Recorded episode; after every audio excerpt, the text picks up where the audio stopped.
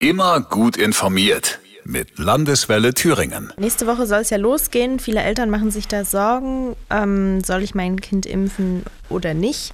Welche Risiken gibt es denn bei einer Corona-Impfung für Kinder? Ähm, die äh, Risiken sind wahrscheinlich ähnlich wie bei den Erwachsenen. Es kann zu normalen Impfreaktionen kommen. Die wären Schmerzen im Impfarm, Rötung oder Schwellung. Es kann zu fieberhaften Temperaturen kommen oder Kopf- und Gliederschmerzen. Das kennen wir ja aus der Erwachsenenheilkunde oder bei den Kindern und Jugendlichen ab 12 ähm, in sehr unterschiedlichen Ausmaß. Das heißt, der eine hat es, der andere hat es nicht. Gibt es dann einen Unterschied äh, in der Reaktion auf die erste und zweite Impfung bei Kindern dann? Das wissen wir noch nicht, weil wir haben es ja noch nicht geimpft. Aber aus der Erfahrung bei den älteren Kindern und Jugendlichen wie auch bei den Erwachsenen ist es oft so, ähm, dass die erste Impfung etwas besser vertragen wird und die Impfreaktion bei der zweiten Impfung etwas stärker ausfallen kann, aber nicht muss. Sollten alle Kinder geimpft werden, also auch die 5- bis 11-Jährigen?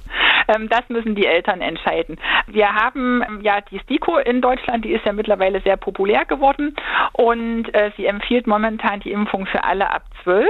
Wann sie sich zu einer Empfehlung für die jüngeren Kinder entscheidet und wie diese Entscheidung ausfallen wird, wissen wir nicht. Das heißt, die Experten lassen sich noch ein bisschen Zeit. Wir als Kinderärzte impfen ja Impfungen ähm, auch außerhalb von STIKO-Empfehlungen. Wenn ich zum Beispiel verreise ins Ausland, gibt es Reiseschutzimpfungen. Das machen wir auch ohne STIKO-Empfehlung, weil es sinnvoll ist, einen Schutz zu haben.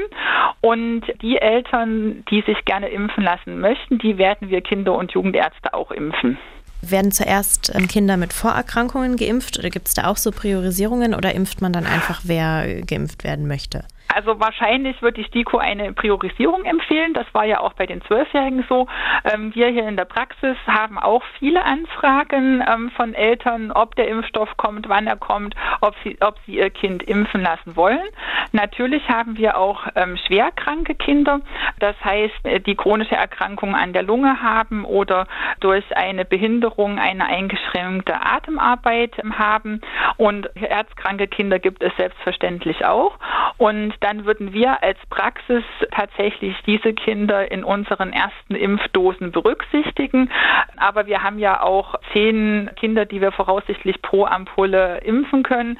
Das heißt, da sind auch Impfdosen vorhanden. Wie viele werden wir erst wissen, wenn er geliefert ist. Sie sagen also, da gibt es jetzt schon Meldungen. Rennen Ihnen da schon die Eltern die Bude ein sozusagen? Einrennen kann man nicht sagen, aber wir haben jeden Tag bestimmt zehn Anrufe oder Kontaktaufnahmen per E-Mail, wo die Eltern nachfragen, wann gibt es den Impfstoff und können sie sich auf eine Art Warteliste setzen. Aber ich glaube, das ist von Praxis zu Praxis und auch von Region zu Region relativ unterschiedlich. Wie viel Impfstoff bekommen Sie da und beziehungsweise wann können Sie dann anfangen zu impfen? Sofort, wenn das dann kommen soll oder erst ein paar Tage später? Ähm, es ist eine logistische Herausforderung, diese zehn Kinder pro Ampulle gleichzeitig einzubestellen, gleichzeitig natürlich nicht auf einen Schlag, aber in einem bestimmten Abstand. Und wir brauchen diesen Platz ja auch in der Sprechstunde. Ja, ähm, wenn Sie sich vorstellen, äh, ich sage, was weiß ich, ich bekomme fünf Ampullen, das ist so ist jetzt erstmal die Information, dass das möglicherweise zur Verfügung steht. Aber auch jetzt ähm, werden wir ja in den Ampullen bei BioNTech weniger beliefert, als wir bestellen könnten. Ich habe für die Woche fünf Ampullen bestellt, aber nur vier bekommen.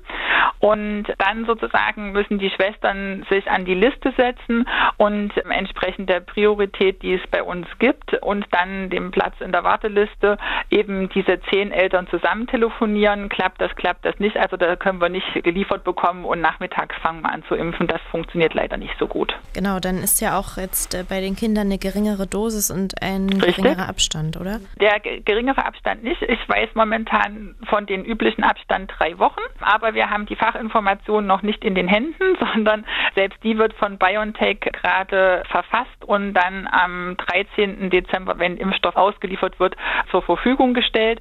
Das heißt, wir haben vorläufige Informationen, aber die werden sicherlich auch zu ein paar 90 Prozent stimmen, aber exakt wissen wir es noch nicht. Was sagen Sie dazu Eltern, die jetzt prinzipiell keine Impfgegner sind, aber der Meinung sind, dass Kinder, das gibt ja die Meinung, dass es Kinder jetzt nicht ausbaden müssen, dass bei den Erwachsenen die Impfquote nicht so besonders hoch ist. Genau, das ist prinzipiell richtig. Der beste Schutz wäre, wenn die, die Erwachsenen in der Bevölkerung eine bessere Durchimpfungsrate hätten. Das Hauptproblem ist aber, es gibt eben auch schwerwiegende Verläufe bei Kindern. Die sind sehr selten. In Zahlen können wir das leider auch nicht sagen als Kinderärzte, aber man kann ja in der eigenen Praxis eben auch gucken, wie das so verläuft. Und wir haben auch Post-Covid ähm, gehabt in der Welle Weihnachten letztes Jahres und wir haben auch Long-Covid Covid in der Welle letzten Jahres gehabt. Und in dieser Welle, die wir gerade schwimmen, sind ja viel mehr Kinder krank als zuvor, da ja die Einrichtungen alle geöffnet sind und entsprechende Gemeinschaftsaktivitäten regelmäßig stattfinden, sodass ich denke, dass wir jetzt auch noch mehr mit Erkrankungen danach zu tun haben werden. Also ist die Impfung für Kinder dann vor allem auch ein Schutz vor Long-Covid? Genau, das ist praktisch die individuelle Abwägung. Wenn ich mein Kind vor einem Long-Covid-Verlauf äh, schützen möchte, dann ist es sinnvoll, die Impfung durchzuführen. Wer aber von den Kindern ein Long-Covid bekommt und wer nicht, äh, wir eben nicht. Insgesamt ist es aber seltener als bei den älteren äh, Jugendlichen und Erwachsenen. Wie sieht dann bei Kindern Long-Covid aus? Auch die Leistungseinschränkung. Das heißt, sie können plötzlich nicht mehr so lange Strecken mit dem Fahrrad fahren, was sie vorher zum Beispiel zur Schule gut geschafft haben haben und dann gibt es Schwierigkeiten. Müdigkeit und Konzentrationsprobleme für Schulkinder werden auch beschrieben und Geschmacks- und Geruchssinnsstörungen über die Erkrankungen von 14 Tagen hinaus auch, wobei man sagen muss, je jünger ein Kind ist, umso schwieriger ist das einzuschätzen. Zum Beispiel bei einem Fünfjährigen, da kann man das doch relativ schlecht ja in Zahlen fassen. Können Sie uns nochmal den Unterschied erklären zwischen den Dosen oder dem Impfen von 5- bis 11-Jährigen und Kindern ab 12, was da dann, warum das jetzt diskutiert wird oder was da die Unterschiede sind? Die Impfstoffmenge selber ist bei den 5- bis 11-Jährigen niedriger. Und damit ich überhaupt eine Menge habe, die ich in den Muskel injizieren kann, also hineinspritzen kann, brauche ich eine andere Verdünnung. Ich kann nicht einfach den Erwachsenenimpfstoff anders aufziehen. Das könnte man rein theoretisch. Aber dann ist die Frage, ob der Impfstoff in der stärkeren Verdünnung stabil bleibt und seine Arbeit tut. Und deswegen gibt es extra Kinderampullen mit einer niedrigeren Konzentration. Aber ich brauche eine gewisse Mindestmenge, die ich eben spritzen kann. Also ein Hauch von Tropfen lässt sich auch nicht spritzen. Also die 5- bis 11-jährigen Kinder haben dann eine niedrigere Konzentration als die ja. ab 12. Ja. Ja, und die, die Covid-Impfmengen selber sind ja relativ wenig Impfstoff. Wer mal drauf geguckt hat auf so eine Spritze, der sieht das. Wenn man Tetanus-Auffrischung bekommt oder Grippeschutzimpfung, das sind deutlich größere Mengen, die wir da normalerweise verimpfen vom Volumen her. Jetzt haben Sie vorhin kurz noch von Post-Covid gesprochen. Was ist da der Unterschied zum Long-Covid? Genau, das liegt in der Definition der Zeit, wie lange ich Symptome habe. Ob eben nach vier Wochen die Symptome abgeklungen sind. Die Akuterkrankung dauert ja meistens um die 14 Tage. Deswegen gibt es ja auch die entsprechenden Quarantäneempfehlungen. Und dann ist der nächste Zeitpunkt, wie ich Symptome haben kann, vier Wochen oder dann eben über vier Wochen hinausgehende Symptome. Wissen, was wichtig ist. Landeswelle Thüringen.